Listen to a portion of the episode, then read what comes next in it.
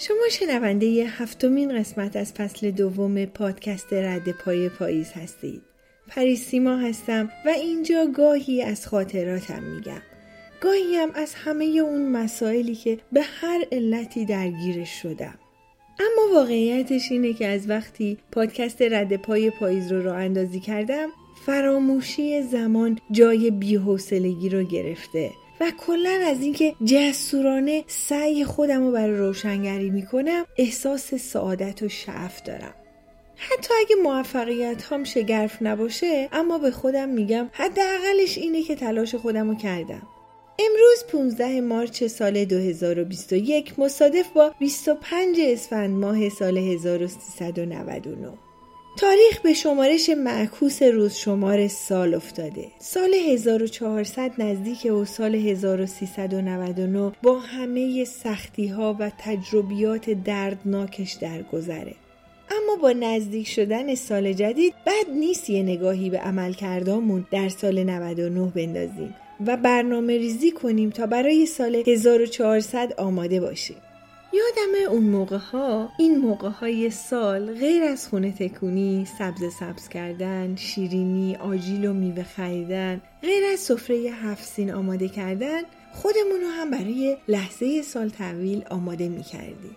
آرایشگاه می رفتیم موامون رو مرتب می کردیم خانوما موهاشون رو رنگ می کردن و کلا هممون خانوم آقا دختر و پسر دستی به سر و صورتمون می کشیدیم و لباس عید می خریدیم لباس عید خریدن یکی از لذت بخشترین قسمت های عید بود.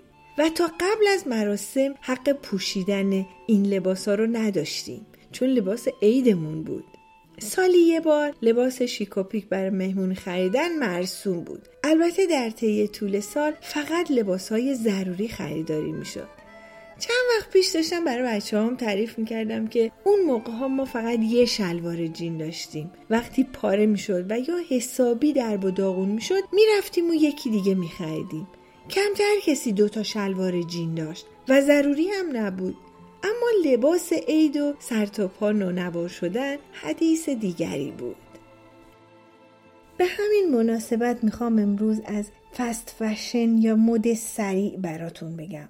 از تغییراتی که در چهار دهه اخیر در صنعت مد به وجود اومده و تفاوت‌های بین فست فشن یا مد سریع با مد فصلی یا مد میزونی براتون بگم. خرید لباس در گذشته یه اتفاق متداول نبود. گاهی اوقات اتفاق میافتاد مثلا وقتی فصل عوض می‌شد یا اندازه لباس دیگه به تن ما نمی‌خورد به طور اتفاقی چند بار در یک سال اقدام به خرید لباس می‌کردیم. اما از سال 1980 به این طرف آروم آروم تغییراتی در زمینه خرید، فروش و مد ایجاد شد. لباس ها ارزونتر شدن، چرخه تمایلات به خرید افزایش پیدا کرد و خرید از یک نیاز به یک سرگرمی تبدیل شد. ما تا سال 1980 فقط چهار بار تغییر مد در طول سال رو داشتیم. اما با ایجاد فست فشن ما الان تقریبا 52 بار تغییر مد در سال رو باهاش مواجه هستیم. فست فشن ها در واقع به شرکت ها و برند های گفته میشه که با سرعت باور نکردنی اقدام به تولید طرحهایی که در هفته های مد و یا نمایشگاه های مد رونمایی میشه می‌کنن و اونا رو برای فروش روزانه به بازار میارن. سود اصلی این شرکت ها از طریق فروش کالای ارزان اما به تعداد بالا به دست میاد. فست فشن ها اغلب هزینه بابت طراحی تولیداتشون پرداخت نمی‌کنن و طرحها رو معمولا از هفته های مد و یا از روی طرحهای معروف کپی می‌کنن و خیلی زود محصولاتشون رو روانه بازار می‌کنن خیلی وقتا شده که لباس های طراحی شده توسط یه طراح معروف رو قبل از اینکه خود شخص طراح به بازار ارائه کنه به فروش رسوندن. یکی دیگه از ویژگی های منفی این شرکت ها تولیدات با تعداد بالا اما کیفیت بسیار پایینه. برای داشتن سود بیشتر در سطح فروش بالاتر مسلما باید قیمت فروش پایین باشه و این در صورتی رخ میده که از مواد و نیروی کار ارزون استفاده کرده باشن.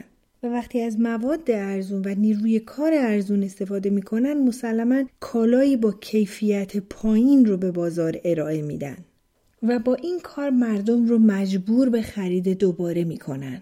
در تولیدات برندهای فست فشن هیچ وقت کیفیت حرف اول رو نمی‌زنه بلکه همیشه تیراژ تولید و قیمته که حرف اول رو می‌زنه به طور کلی فست فشن به شرکت های تولید پوشاکی اطلاق میشه که با تولید سریع و سرسام‌آور و همینطور با قیمت های پایین سعی دارن که به سود بیشتری برسن و ما رو مشتری دائمی خودشون کنن.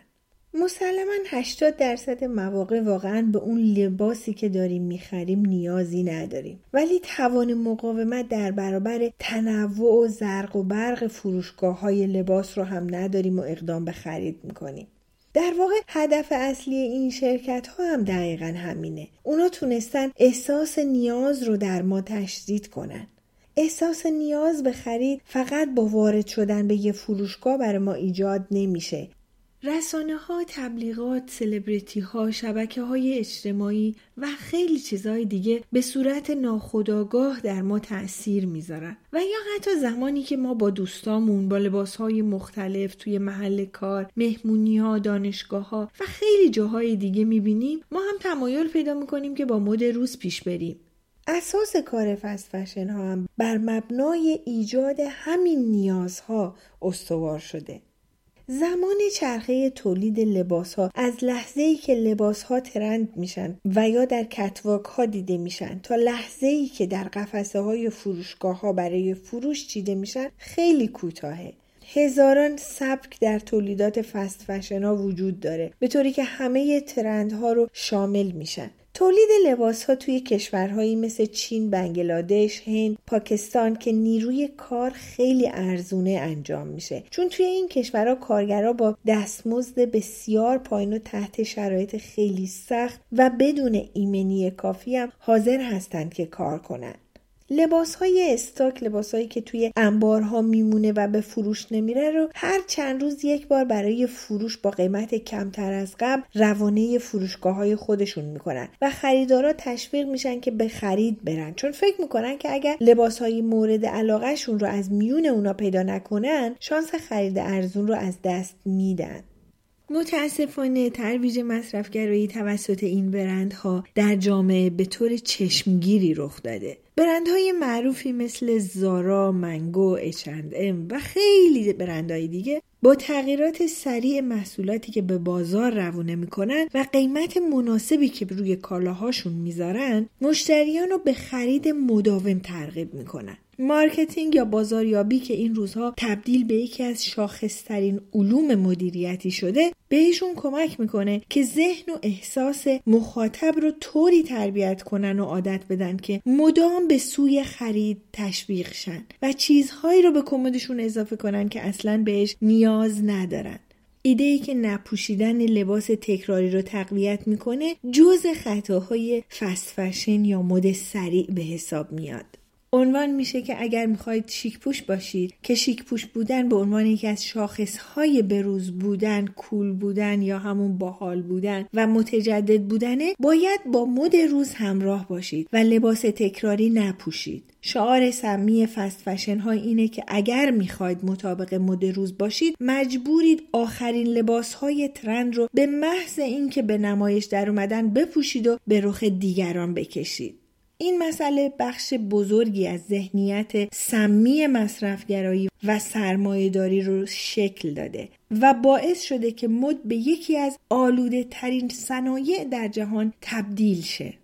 علا رقم بوق و کرناهای حراج و تخفیف که ما رو ترغیب به خرید مداوم می‌کنن از طرف دیگه به وسیله تبلیغات و شعارهای غلط به ما قبولوندن که خرید حالمون رو بهتر می‌کنه در حالی که وقتی با کیسه های پر از لباس های ارزون و بیکیفیت به خونه برمیگردیم با وجود های پر از لباس های نپوشیده نه جا برای لباس های جدید داریم و نه ضرورتی برای خریدشون دچار سردرگمی و استراب بیشتری میشیم. بارها دیدیم که لباس های نپوشیده شده ای که هنوز مارک خرید روشونه دور انداخته میشن و یا پس داده میشن. این فعالیت نه تنها حال ما رو بهتر نمی‌کنه بلکه دچار کوفتگی وجدان هم میشیم. در این حال اصطلاح window shopping به معنای تماشای ویترین بوتیک ها که در امریکا متداول شده فقط یک اصطلاح ساده نیست. و در نهایت باعث تغییرات رفتاری ما در زندگیمون میشه به جای اینکه بریم توی پارک قدم بزنیم و از محیط سرسبزی فضا و پرنده هایی که توی پارک ها می‌خونن لذت ببریم پشت ویترین های مغازه ها با حسرت به اجناس لوکس و زرق و برقشون نگاه می‌کنیم و همیشه هم همین تماشای ویترین هاست خریدهای غیر ضروری رو به همراه میاره. از طرف دیگه اینا برای تولید کالاهای سریع و ارزون هم نوعانمون رو توی کشورهای ضعیف به استثمار میکشونن. 80 درصد کارخونه های مد توی کشورهای فقیر مثل بنگلادش، پاکستان و غیره تأسیس شده. البته یکی از دلایلی که مد سریع تونست اوج بگیره انقلاب صنعتی در اروپا و به وجود اومدن فناوری های جدیدی مثل چرخیاتی های صنعتی بود. اوایل پیشرفت صنعت مد سریع تیمهای کارگران پوشاک یا کارگران خونوادگی متداول شد. اما به تدریج کارخونه های بزرگ تولید پوشاک با نیروهای کار بسیار ارزون بدون حفاظت و بیمه کارگران به وجود اومدن. این کارخونه ها اغلب تو حاشیه شهرهای در حال توسعه توی زیرزمین های مرتوب بدون رعایت استانداردهای بهداشتی به استثمار کودکان کار زنان و کلا افرادی که اجازه کار ندارن مشغول هستند. از یه طرف سرکارگران برای بالا بردن سطح تولید که بزرگترین خواسته این صنعته با خشونت بدون حقوق اولیه انسانی و بالا بردن ساعت کار کارگران محیط ناامنی برای کارگران رو ایجاد می‌کنند از طرف دیگه برای پایین آوردن هزینه ها از فضاهایی بدون استانداردهای بهداشتی استفاده میشه همین الان کمپانی های بزرگ و متعددی مثل رالف لورن آرمانی هوگو باس رو میشه نام برد که محصولاتشون رو در پاکستان تولید می‌کنن. این کمپانی ها با تحمیل قراردادهای استعماری به شرکت های واقع توی این کشور دستورات خودشون رو به اونا دیکته می‌کنن و حتی از مهیا کردن حداقل امکانات مثل مکانی امن برای تولید لباس ها خودداری می‌کنن. در طول سالهای اخیر به دلیل نبود حداقل امکانات ایمنی حوادث متعددی نظیر آتش سوزی توی این مراکز تولیدی رخ داده و هزاران نفر از کارگران رو به کام مرگ کشونده. در سال 2012 میلادی کارخونه تزرین فشن به دلیل آتش سوزی دچار آسیب های زیادی شد و همونجا 112 نفر کشته شدند. توی این کارخونه 3000 کارگر که عموما از زنان جوان مستمند روستاهای اطراف بودند تنها برای گرفتن 30 یورو در ماه قربانی شرکت های نامداری مثل دیزنی، والمارت و گروه فرانسوی تدی اسمیت شدند. در سال 1911 فاجعه آتش سوزی بزرگی در کارخانه پوشاک نیویورکی تری انگل شرت ویست رخ داد که 146 کارگر پوشاک که غالبا از زنان مهاجر بودند کشته شدند. در سال 2013 آتش سوزی در مجتمع تولیدی رانا پلازا در بنگلادش باعث کشته شدن بیش از هزار کارگری که اغلب در بازار سیاه و بدون حقوق اولیه کار مشغول به تولید لباس بودند شاهدی بر این ادعا شد. با وجودی که سالگرد سقوط رانا پلازا الان هفته مد نامیده شده و مردم در سراسر اروپا با گرد همایی هایی اعلام می‌کنند که ما نمی‌خوایم لباس هامون باعث سوء استفاده از مردم و نابودی سیارمون شه ما در صنعت مد به نوعی با بردهداری و استثماری پنهان و در سکوت روبرو هستیم شاید بد نباشه به تیشرت های دو دلاری نگاهی عمیقتری بندازیم تا واقعیت های انکار شده رو بهتر ببینیم. اتفاق دردناک دیگه ای که در مد سریع میفته نابودی خلاقیته. به طراحی که مجبور هر هفته یه طرح جدید به بازار رو ارائه بده زمان لازم داده نمیشه که تواناییهاش رو در ایجاد طرحهای جدید نشون بده. اونا مجبورن هرچه سریعتر با تغییرات کوچیکی توی طرحهای قبلی مد جدید رو ارائه بدن. دزدیدن و استفاده از طرحهای طراحان بزرگ که توی این صنعت متداوله به نوعی نابودی خلاقیت و موجه کردن کلاهبرداری رو توی جامعه ایجاد کرده.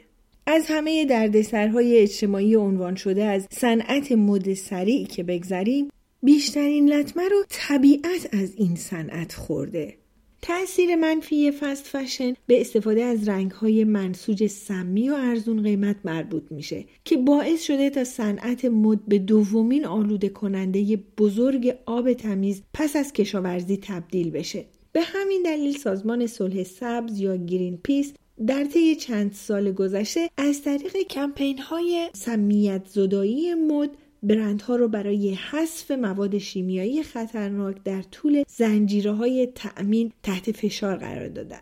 منسوجات ارزون قیمت هم تحت تاثیر fast fashion افزایش پیدا کردن. پلیستر یکی از محبوب ترین پارچه ها به شمار میاد. این ماده از طریق سوخت های فسیلی حاصل میشه که موجب گرمایش جهانی کره زمین میشه و می‌تونه میکرو الیاف رو منتشر کنه. بنابراین وقتی پارچه های پلیستری شسته میشن این میکرو الیاف به افزایش سطح پلاستیک در اقیانوس ها منجر میشه. اما حتی پارچه های طبیعی هم در سطح تقاضای fast فشن می‌تونن یک مشکل به حساب بیان چه برسه به پارچه های تولید شده از سوخت فسیلی. پنبه معمولی و سنتی به مقادیر بسیار زیادی از آب و آفتکشها در کشورهای در حال توسعه نیاز داره. این موضوع احتمال خطر خشکسالی رو بالا می‌بره و تنشهای آبی زیادی رو به وجود میاره. همینطور برای دستیابی به منابع بین شرکت ها و جوامع ملی اختلاف و رقابت ایجاد می‌کنه. سرعت و تقاضای ثابت نشون میده که در مورد سایر حوزه های زیست محیطی از جمله پاکسازی زمین، تنوع زیستی و کیفیت خاک هم نگرانی های وجود داره. فراوری چرم هم بر روی محیط زیست تاثیر می‌ذاره. به شکلی که برای هر 900 کیلوگرم پوست دباغی شده 300 کیلوگرم مواد شیمیایی اضافه میشه.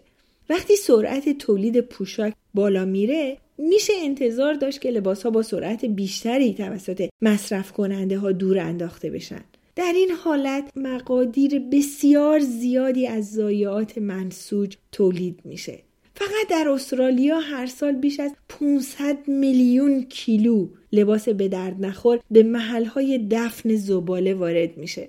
و فقط در کشور بریتانیا سالیان بیش از 350 هزار تن لباس در خاکچاله ها دفن میشه تا چرخ صنعت مد بچرخه. متاسفانه حیوانات هم توسط فست فشن تحت تاثیر قرار می‌گیرند این تاثیر از طریق رنگ های سمی که در منابع آبی منتشر میشه و میکرو هایی که اغلب توسط موجودات ریز اقیانوس ها قورت داده میشه خودشو نشون میده. وقتی تولید کننده ها از دام ها برای تولید چرم و خز استفاده می‌کنن رفاه حیوانات رو به خطر میندازن. رسوایی های اخلاقی زیادی توی این سالها پیش اومده که افراد شیاد اقدام به فروش خز واقعی از جمله خز گربه و سگ به جای خز روباه به خریداران کردن.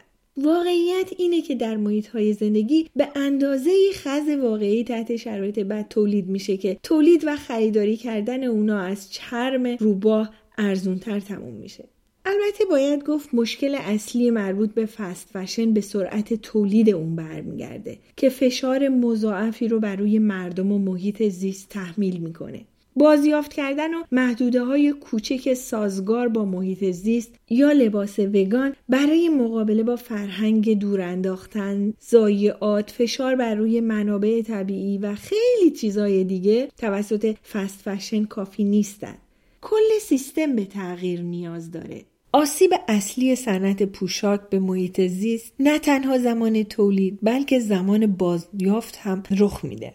وقتی برای ارزون بودن کالا از مواد اولیه شیمیایی و ارزون استفاده میشه این مواد اولیه و رنگهای سمی نه تنها تولیدشون آبهای زیرزمینی و سطحی محیط زیست رو ناسالم می‌کنه بازیافتشون هم که به علت کیفیت پایینشون زیاد رخ میده هم به کندی انجام میشه و ضربات جبران ناپذیری به طبیعت و حیوانات می‌زنه. ایجاد گازهای گلخانه‌ای که از استفاده از سوختهای فسیلی در تولید پلیسترها یکی از دلایل اصلی بحران گرم شدن زمین و از بین رفتن یخچالهای طبیعیه. متاسفانه بیش از 25 درصد مواد شیمیایی موجود در جهان برای تولید در نساجی به کار گرفته میشه. بر اساس تخمین بانک جهانی حدود 20 درصد آبهای آلوده صنعتی در جهان توسط صنایع نساجی تولید شده. بازیافت مواد نامرغوب به طبیعت آلودگی های جدیتری برای آب و هوا به همراه میاره. بازم تکرار می‌کنم. نایلون و مواد پلاستیکی که از مواد اصلی تولید پارچه لباس های فست فشنه از سوخت های فسیلی تهیه میشه. این سوخت ها باعث افزایش گازهای گلخونه و آلودگی آب و زمین های کشاورزی میشن. دکتر ناصر کرمی محقق محیط زیست و استاد دانشگاه در نروژ که یکی از پایگزاران سبزگره هاست در کانال تلگرامش با عنوان اندر مذرات مدهای فوری نوشت علاقه شدید ما به مد یا پوشاک فوری فست فشن و ارزون هر روز بیش از پیش در حال آسیب رسوندن به محیط زیسته و صنعت پوشاک رو به دومین صنعت آلوده کننده بعد از صنعت نفت تبدیل کرده. سالانه نزدیک به 500 میلیارد دلار صرف لباسهایی میشه که نه پوشیده و نه بازیافت میشن. این یعنی معادل یک کامیون منسوجات در هر ثانیه دفن یا سوزانده میشه. تا اینجا گفتم دنیای سرمایهداری برای منفعت بیشتر صنعت مد سریع یا مد فوری یا فست فشن رو بنا کرد. توی این سرت از یه طرف رویکرد و شیوه زندگی مصرفگرایی ترویج پیدا کرد و از طرف دیگه خلاقیت در صنعت مد که یکی از پرطرفدارترین هنرها در بین جوونا بود با نابودی خیاط خونه ها از بین رفت. از یک طرف تولید بالا باعث هدر رفتن منابع مواد معدنی میشه و از طرف دیگه استفاده از رنگ های شیمیایی و مواد ارزون برای پایین آوردن قیمت لباس ها و تشویق مردم به خرید بیشتر هم باعث تولید گازهای گلخانه‌ای بیشتر مثل دیوکسید کربن میشه که خودش باعث پدیده گرمایش زمین و آب شدن زودرس یخچال ها شده. و هم بازیافت این مواد موجب آلودگی آبهای زیرزمینی و حتی سطحی کره زمین شده و زندگی همه موجودات زنده آبزی و هوازی رو به شدت تحت تاثیر خودش قرار داده. اگه کاری نکنیم با این ازدهام تولید و هدر دادن و این حجم از دفن و سوزوندن در ثانیه معلوم نیست زمین تا کی توان نفس کشیدن داشته باشه. از همه مهمتر سیستم استثمار بردهداری و بهرهوری از کودکان کار زنان و تمام کسایی که به هر علتی میشه اونا رو چپاول کرد روزی و جایی چطوری می‌خواد در دادگاه جهانی انسانها جواب این همه ظلم رو بده؟ باید کاری بکنیم. رفتار جسورانه گروهی از جوانای اروپایی به خصوص در کشورهای اسکاندیناوی قابل تقدیره. با شعار کمتر بخریم با دقت انتخاب کنیم و طولانی تر استفاده کنیم و نه به اعتیاد در خرید که در اروپا و امریکا معروف به شاپولیکه در جامعه روشنگری می‌کنن. از مردم می‌خوان که لباساشون رو دور نریزن و اونایی که قابل استفاده کردن نیستن رو به فروشگاه های دست دوم بدن. خودشون با وجود اینکه از طبقه مرفع و توانمند جامعه هستن همه از این فروشگاه ها خرید می‌کنن. شلوارهای جینشون تبدیل به شلوارک در تابستون و در نهایت به کیف میشه و با نمایشگاه ها و ورکشاپ های سراسری از مردم می‌خوان که طبیعت رو به حال خودش بذارن و دست از زیاده طلبی، تجملات و خرید غیر ضروری بردارن. تظاهرات در مقابل فست فشن های معروف و پایگزاران این صنعت مثل زارا، اچندم، سیانه، 21 فوراور، منگو و غیره تو اروپا رایجه. اونا با کمپین چه کسی لباس مرا میدوزد شروع کردن و آخرین کمپینی که این گروه را اندازی کردن کمپین لیوین تاکسیک فری یا زندگی بدون سمومه گروه های دیگه ای هم توی این زمینه فعالیت می‌کنن که امیدوارم با فشارهایی که گروه های مردمی به صاحب صنایع میارن بتونن این معزل نادیده گرفته شده رو از بین ببرن. شخصا بعد از آشنا شدن با این گروه تصمیم گرفتم در مورد این موضوع با شما صحبت کنم و خودم هم چالش یک ساله نب خرید رو از سپتامبر 2020 شروع کردم. راستشو بگم کمدم هم پر بود. فکر کردم بد نیست هم یه تمرینی کنم هم یه حالی به کمد لباسم و کیف پولم بدم. نمی‌خرم دور نمیریزم و بارها میپوشم. نه به خرید نه به یک بار پوشیدن. امیدوارم که به جایی برسیم که بگذاریم طبیعت نفسی بکشه. به امید اون روز روز و روزگار خوش.